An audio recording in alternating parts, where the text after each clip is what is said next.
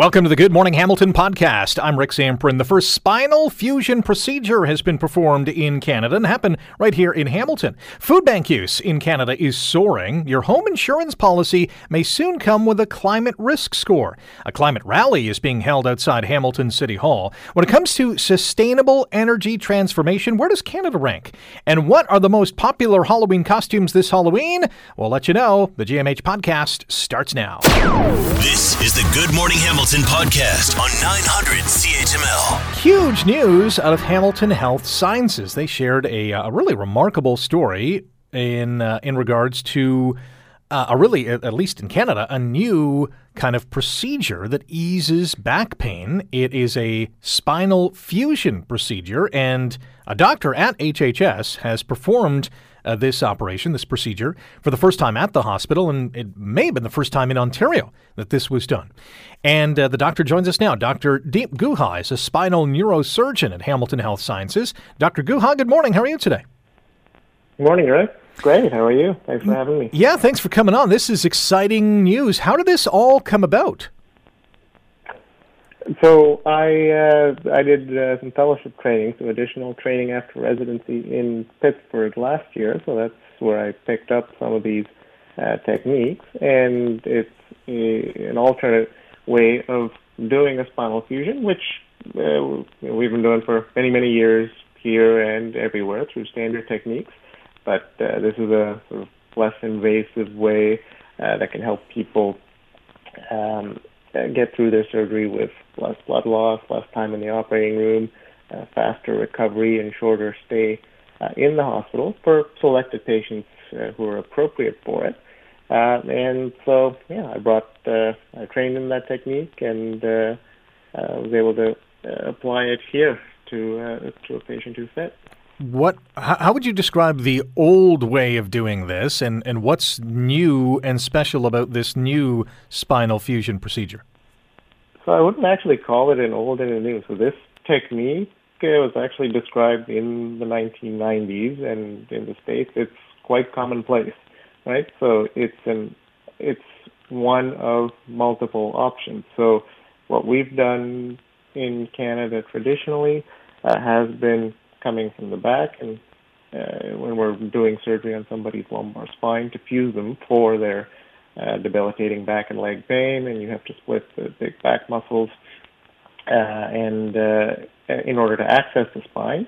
But those same back muscles are the ones that might be contributing to your pain, and those are the ones that you need to be nice and strong afterwards to uh, help your spine recover and minimize the chance of injury in the future. So coming from the side, like we did in this approach, minimizes that uh, injury to those back muscles uh, and therefore helps you with less pain uh, after surgery, and to get up and move around, and, uh, and to be able to go home faster. Uh, and there's also less bleeding, less chance of infection associated with it. But it, uh, there are certain uh, bits of the patient anatomy that have to uh, be appropriate for this kind of procedure. So it's an alternate uh, option, right, for patients who fit. Uh, for those patients who do fit, one of those was fifty-eight-year-old Diane LaPlante of Saint Catharines, who underwent this procedure. What made her a good candidate? Yeah, so first off, uh, if anybody who's having surgery, they have to be a good surgical candidate. So that means, you know, surgery, of course, is invasive and has risks, anything we do in medicine. So we never jump to that as the first step. So for people coming in with significant back and leg pain, as Diane did, you try all of the non-surgical treatments first, things like physical therapy, massage, and acupuncture, aquatherapy, things like that. Uh, medications, of course, and then there are injections at uh, pain clinics that can target uh, different pain generators in the spine. And she did all of those things, and despite that, had debilitating pain that uh, was impacting her quality of life. So that's uh, when surgery is potentially an option if somebody has a structural problem, and she did.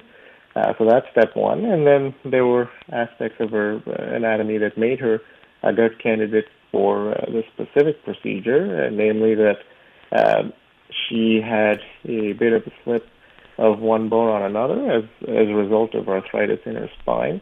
And she also had what we call a, uh, a degenerative deformity. So when we talk about a deformity in the spine, oftentimes people think of you know, scoliosis in, the, in adolescence, but you can also have one that is not really related to that, but is from uh, severe arthritis in the spine. And so that's what she had. And so this uh, technique where we came from the side is particularly powerful uh, at correcting those types of deformities. So that's what made her a, a good candidate. Our guest on Good Morning Hamilton on nine hundred C H M L, Doctor Deep Guha, spinal neurosurgeon at Hamilton Health Sciences, who's performed the first spinal fusion procedure at H H S and perhaps in all of Ontario. You mentioned this has been used for a few years now in the United States. Did you have to pitch or try to coerce or, or, or really hype up this procedure to your boss to allow you to use this? Not so much. I mean, that's uh, part of the reason I was uh, recruited back uh, uh, to H H S is, uh, is to bring some of these new techniques that you pick up in fellowship training. But of course, uh, with any new procedure uh, or new technique of doing things that you're bringing to a hospital, uh, you do uh, you do have to make a bit of a pitch uh, in that uh, is the cost of the implants that you use or the co- any additional costs that are associated with it. Uh, are those appropriate, and do they justify the patient benefits? And uh, in this case, they, I think they most certainly do. Uh, so, yeah, once that pitch was made, uh, everybody was readily on board. Uh, they got all of the training done. And, of course, it's a big team effort anytime we do anything like this. Uh, so there's uh, clinical colleagues involved, uh, nurses, um, clinical managers in the operating room, um, equipment vendors who have to bring in the necessary equipment to do this. Uh, and so everybody pulled together and, uh, and made it a great success. How is Diane doing today? She's doing well. It's, uh, she's still early on in her uh, recovery, of course, so her uh, leg pain got better quite quickly, uh, even while she was in hospital uh, in the first couple of days there, uh, and uh, has continued to, to be better. And the back pain is a piece that comes more slowly, and that's just because, again, with back pain, there's multiple pain generators in the spine, so anytime we do a spinal fusion, whether it's through this way or a standard technique, um, that is only taking away one of many many potential generators of uh, that pain. So uh, that part is coming more slowly, but overall, I think she's so far quite happy with her outcome. It's great to hear, and it's great to see that these types of uh, really uh, amazing procedures are happening in our community. Doctor Guha, thank you for your time today, and uh, we'll touch base down the road, I'm sure. Absolutely. Thanks very much for having me, Rick. You're listening to the Good Morning Hamilton podcast from nine hundred C H M L. Our Hunger Count twenty twenty-two report is really what I would call a devastating wake-up call. Um, in March twenty twenty-two, nearly one point five million people turned to a food bank for support. That is the voice of Kirsten Beardsley, the C E O of Food Banks Canada, as more and more Canadians are having to turn to a food bank. And earlier this year, the number of users jumped to an all-time high in this country. Food Banks Canada says that there were nearly one point five million visitors in March to food banks. That's a fifteen percent spike than the same time last year and thirty-five percent higher than March of twenty nineteen, right before the pandemic hit. What's happening here in Hamilton? Joanne Santucci is the C E O of Hamilton Food Share and joins us now on Good Morning Hamilton. Joanne, good morning. Welcome to the show again. Good morning, Rick. Boy, these stats are scary, but at the same time, they're not surprising, right? They're not surprising. Like, we're in a food security crisis, and that's the biggest indicator. We have other problems in our system. Our social safety net is broken. Add skyrocket inflation, the pandemic we just went through. And, Rick, what are we facing with people who are already struggling? The winter, heating bills, clothes, that kind of thing is coming. The holidays are coming. After that, the economists are predicting a recession. It, the pressure on households right now is amazing. So if you look at the one point five million visits across our nation, one-third were children. In Hamilton, it's closer to forty percent. It's thirty-nine percent are children that line up to a food bank and sit outside playing with their friends. You know, we look at our seniors, like, this really upsets me. Uh, nationally, uh, seniors accessing a food bank was seven percent. It's now nine. Over the last two years in Hamilton, that number has grown to over thirty percent. We look at also people, sixty-two percent of the people who come uh, to food banks in Hamilton are on O W or O D S P, Ontario Works or Ontario Disability Support Programs. These are provincial programs that are so far below the, the poverty line as far as giving levels of supports, sixty to forty percent below the poverty line. If the government set the poverty line as anything below that, you aren't able to, you know, sustain yourself of basic needs. Why are these programs so far below that? Uh, the, the suffering that goes on in these households, I can't even begin. We did a survey just a while back of people actually right now that are currently accessing the food bank. Asked them all kinds of questions about the food bank, how does it help? And forty-six percent of them, forty-six percent said they would be homeless if it was not for the, the help they were getting for the food bank. Now, Rick, you can talk about numbers, but you get the, the, the thing that behind these numbers is is people struggling day in, day out, and it keeps degrading the amount of support's coming. Most of these households are one resource away from not getting that resource, from becoming homeless.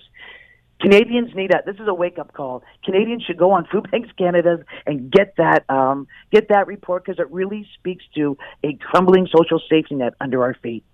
We know that uh, winter is just weeks away. You mentioned, you know, that the colder yeah. weather, that means higher heating bills. That means mm-hmm. uh, people not being able to, to, to go outside and, uh, you know, do what they have to do. Uh, how is Hamilton Food Share preparing for the winter ahead, knowing that there's going to be more people knocking on your door? Well, at first we have to do the responsible thing like every other business. During the COVID, you know, uh, that was the biggest crisis ever, and it taught us a crisis could always be looming around the corner of that significance. So we put some money away for, uh, you know, for the inflation that we knew was coming. Uh, we added to our, uh, you know, our fundraising. You know, people in Hamilton are generous, but everybody's being affected by inflation, so we know that. All we're saying to our community as we start talking about the holiday season, you know, uh, don't forget about your local food banks. We know you may not be able to give like you used to, but give whatever you can. And so we we have some reserves, we have a plan, uh, and we also have a fantastic community, I think, that will help get us over that, that finish line. Is the expectation with where inflation is, where the cost of living is, is the expectation that donations are going to be somewhat or substantially down this year compared to previous years? I think it's easy to think that way, and I, and I really believe that's probably the case. But, you know, we thought about that when, when the, the pandemic hit, and a tsunami of support came from households in, in Hamilton like nobody's business. I've never seen it before. So our our city can really rise to those crises and really ensure that the people that are dealing with them and, and helping our neighbors in need are really taken care of. So I got faith in our community. I got faith in my team. And I think we're going to be out there uh, doing the best we can to ensure that we can rise to the level of supports that people need in Hamilton. Talking about the latest Food Banks Canada reports that was out that shows some startling statistics. And our guest here on Good Morning Hamilton on nine hundred C H M L is Joanne Santucci, C E O of Hamilton Food Share. The report also makes some recommendations to start the wheels in motion to, to, to change things for many people. What do you see as maybe the most impactful of those recommendations? I, I don't even know how you can separate them because they're all contributing, but first, there has to be a minimum floor of income. No matter what government program you have to lean on when you fall into hard times, E I O W or O D S B, even pensions aren't making it. If seniors are now coming to the to the food bank, even that level is not sustaining. So I would say we'd have to have a minimum floor there, and uh, communities should uh, be uh, talking to the provincial government about that. Also, we have an affordability uh, crisis in housing. Let's not make more people, uh, you know, homeless while we're trying to figure those pieces out. And lastly, one big, huge anomaly is the most people who have been employed have accessed the food bank when unemployment was at its lowest. That's another unbelievable stat. It's saying that even the people who are working, it's no longer a pathway out of poverty. It doesn't preclude you come to a food, not come to a food bank or need one. That has to change. So we have to look at all of those incomes, and uh, because this isn't a, a food security crisis. Isn't about food. It's about household income. I'll also encourage our listeners to go online to hamilton food share dot org and uh, donate what you can. I know you can use money, and that's the most important thing because you can stretch those dollars, and let's encourage everyone to go and do that. Joanne, really appreciate your time today. Thanks for joining us. Thank you, Rick. Joanne Santucci is the C E O of Hamilton Food Share. Again, that website, hamilton food share dot org. as you know, I don't need to tell you, phenomenal program here in town that helps so, so many people. You're listening to the Good Morning Hamilton podcast from nine hundred C H M L. Should Canadian homes be given climate risk scores? Think of what the heck is a climate risk score? Well, the Insurance Bureau of Canada calling for the creation of this climate risk score that would indicate a property's susceptibility to damages caused by natural disasters. We've had, how many times have we heard over the last number of years, well, this was the hundred-year storm. We didn't see this storm for one hundred years, and all of a sudden we got like two or three of them over the last couple of years. Craig Stewart is the V P of Climate Change and Federal Issues with the Insurance Bureau of Canada and joins us now on Good Morning Hamilton. Craig, good morning. How are you today? Uh, good morning, Rick. Great. Thanks for having me on the show. Tell us about climate risk scores. Is this being used anywhere else? Um, we are, uh, yes, uh, in fact. So there are uh, other countries, uh, such as the U K, uh, that do deploy climate risk scores uh, in uh, real estate listings. Um, the intent of a climate risk score is to really provide line of sight uh, for a homeowner or a home buyer Uh, into where uh, what their risk might actually be. Uh, you know, depending on where you live in this country, uh, you could be at risk of coastal storm surge, for instance, wildfires in the interior of B C, uh, flooding uh, pretty well pretty well anywhere across the country. Certain areas of the country are more susceptible to hail storms, wind storms. And what, what a climate risk score would do is to roll that risk up. The risk that we see as insurers, it would roll that risk up, make it transparent, and disclose it to a homeowner as an incentive that they would to try to prompt them to take the measures needed to protect themselves. So it, would this be based on a like a one to ten system, where if you get a ten, you're in a you're in an area of the world or the country that is more susceptible to some of the things that you mentioned? That's right. So it'd be a, some sort of readily uh, you know, digestible score, something that you could that'd be easy to understand, and would be what would be important is not only understanding what your present score is, but what you, what measures you can take to improve that score uh, over time. It would be, you know, we're we're familiar now with EnerGuide. Uh, you know, there's an EnerGuide rating system for appliances, you know, about how much energy they use. There's an EnerGuide system for for homes even, uh, to rate a home on energy efficiency. Think about this as analogous to that. This is essentially a climate resilience score. Uh, that would uh, that would help you understand exactly, you know, how much risk your home faces. So you could potentially have, let's just say, two homes in Hamilton uh, where one home has a different score than the other depending on what improvements the one homeowner has made in relation to climate. That's correct. So when we talk about risk, we actually talk about three different things. We talk about Uh, your, the hazard that you face, and, and two homes can face the same hazard and have the same sort of baseline number.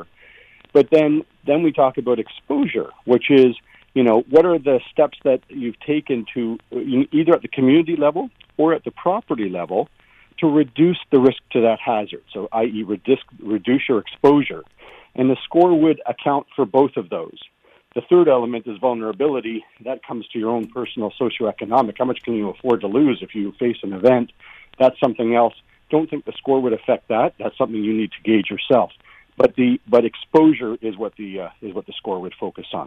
We're talking about climate risk scores with Craig Stewart, V P of Climate Change and Federal Issues with the Insurance Bureau of Canada. I know that many, if not all, of our listeners listening right now are thinking, all right, is this going to mean higher rates going forward? Um, conversely, uh, what this, uh, what a risk score would do is be able to provide a consistent approach for those of us in the financial industry, whether you're a mortgage insurer, a mortgage lender, or a uh, an insurer. It'd be a tool that we could use to offer premium incentives to actually lower the rates that you pay, because these risks are escalating given climate change.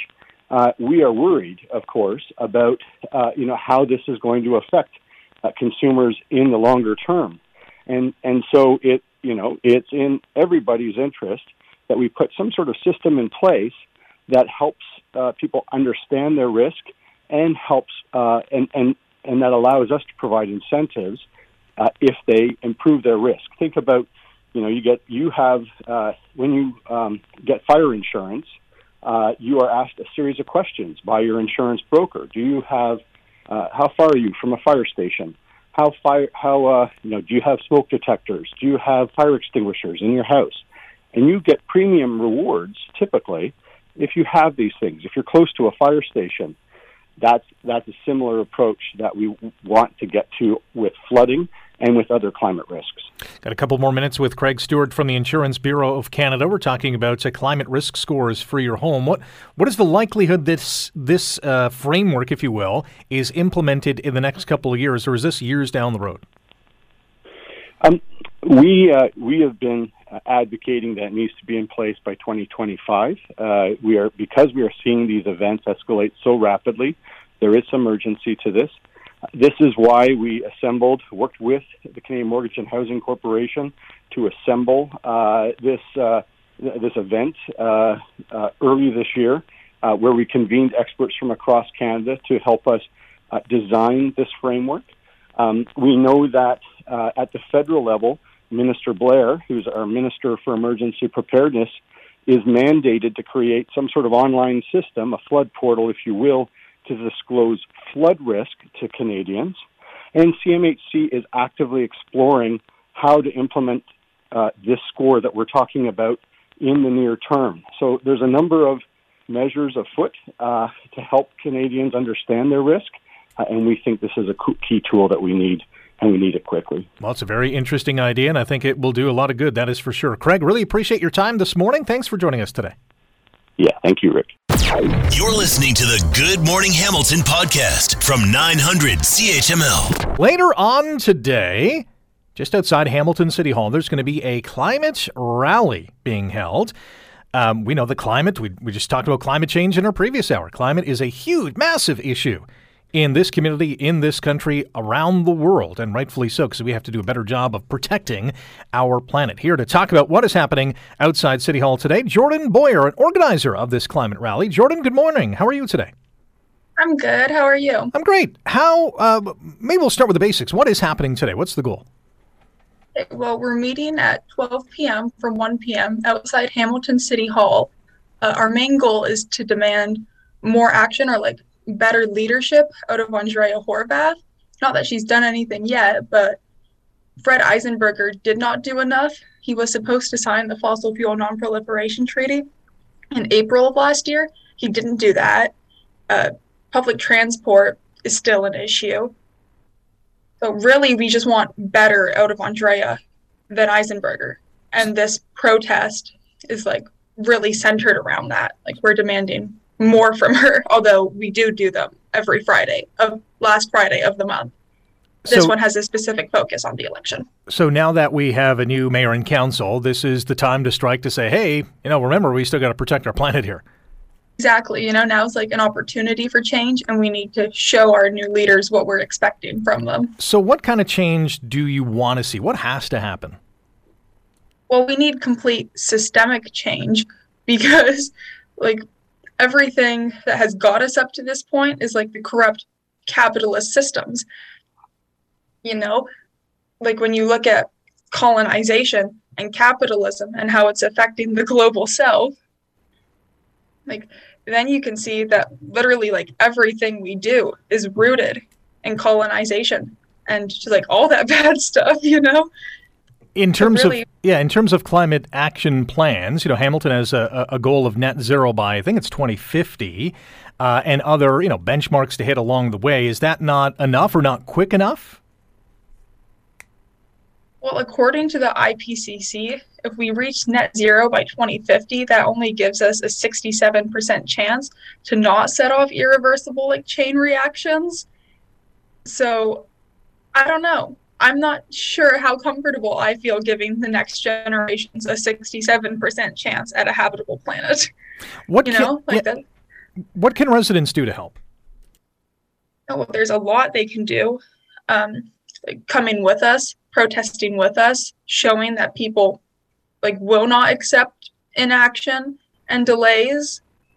Um, because obviously the people in power are there because we put them there, you know, like we voted them in, and they'll listen to us because without a Snarthay, you know, just someone with a name attached to it.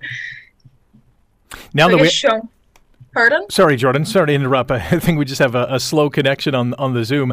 Um, now that oh, a new now that a new council is in place, what's the first thing you would like to see from them, and what kind of reaction or response do you want from today's uh, rally? I want them to sign the Fossil Fuel Non-Proliferation Treaty. You know, I feel like that's long overdue. They declared a climate emergency in twenty nineteen, and what has come from it? You know. So I want to see them follow up on the action that they promised and then just never did. Okay, um, Jordan. Public I, transportation, I, like that's a big thing. I want to see that go electric, maybe even free. Then more people can use it. It can come from taxes, and that would be an incentive to use it instead of just using cars all the time, which aren't good. Jordan, appreciate the time. Good luck with the rally outside City Hall this afternoon. Uh, thank you. That, that is Jordan Boyer, organizer of the climate rally outside Hamilton City Hall. It begins at noon, and uh, I'm sure a few people will come out to support the cause. And uh, if you are interested in doing so, obviously you can join Jordan and uh, others who are tackling a big problem in this, well, around the world. This is a global issue. You're listening to the Good Morning Hamilton podcast from nine hundred C H M L. It is the final installment in our five-part series showcasing J F E Shoji Power Canada. Today, where does Canada rank when it comes to sustainable energy transformation? And where are we headed?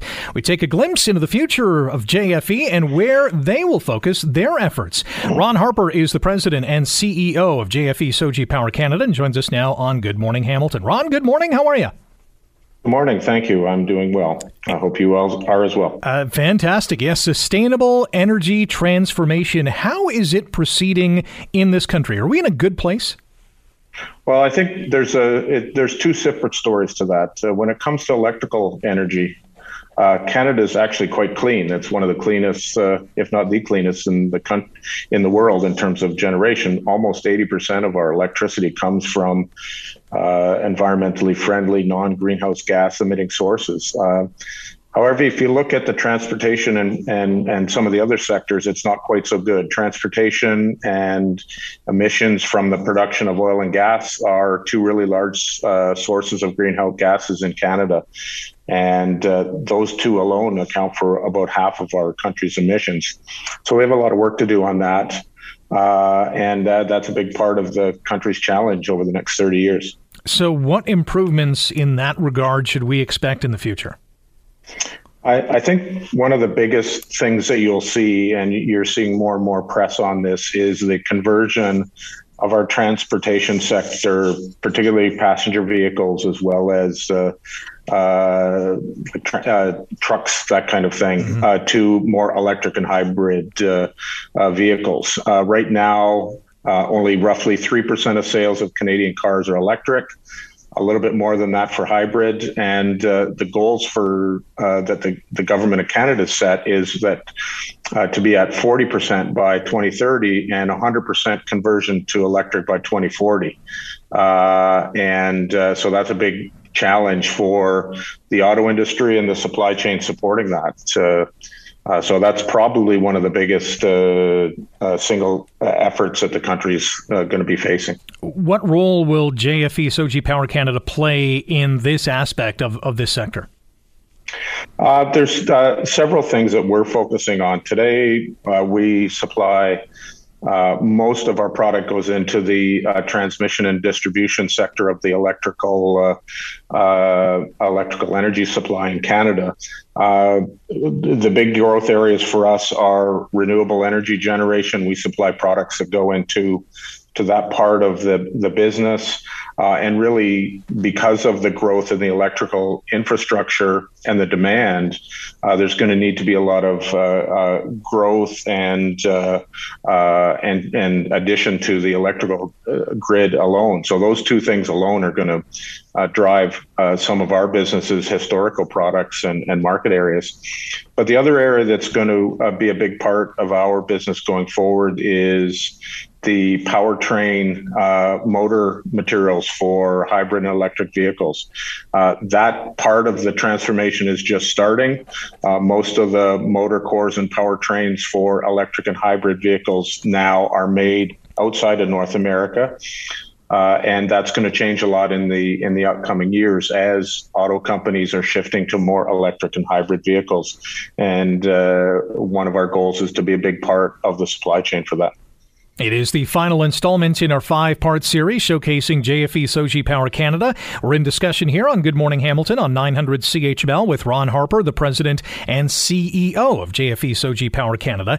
We know that Canada is aiming to be net zero by twenty fifty. Is that, in your mind, daunting or exciting, or a bit of both? I think the right answer is a bit of both. And uh, it's it's a pretty challenging goal. There's no doubt about it, uh, because there's so many things that need to change. You know, for the last uh, century, our society's been built on uh, energy sources from uh, oil and gas type products, and uh, changing that one hundred percent over, or largely over, to an electrified societies is a big challenge in a short period of time, uh, which is really going to be necessary for us to meet the net zero twenty fifty goals. Uh, it does create for our business a lot of challenges and opportunities, uh, and I think for our society and our communities a lot. Uh, it is uh, it is a, a big challenge, and as you said, daunting. And it's something, you know, thirty years sounds like a long time, but unless we really put a heavy emphasis on uh, what we need to do today, it's it's it's quickly going to become impossible unless we uh, unless we have a sense of urgency now.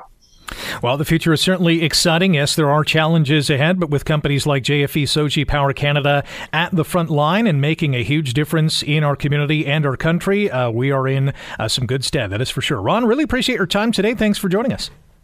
Thank you very much. I appreciate the opportunity. You're listening to the Good Morning Hamilton podcast from nine hundred C H M L. It's a huge weekend for Halloween parties. This is the weekend. And many people will go to a party at a, a restaurant or someone's home to celebrate the spooky season. And for many, you know, this is really the only time of the year where we get dressed up in costume, pretend we're someone or something else. For cosplayers, though, this is a year-round hobby. Cosplay and dressing up as a superhero or uh, a horror film star, whatever the case is, is is really cool. And a lot of these people really get into it. And a lot of them make their own costumes, including our next guest. Emma Teresa is a content creator and a cosplayer, and joins us now on Good Morning Hamilton. Emma, good morning. How are you? Good morning. I'm great. Thanks for having me today. This is going to be a silly question off the start, but are you set to rock and roll this Halloween?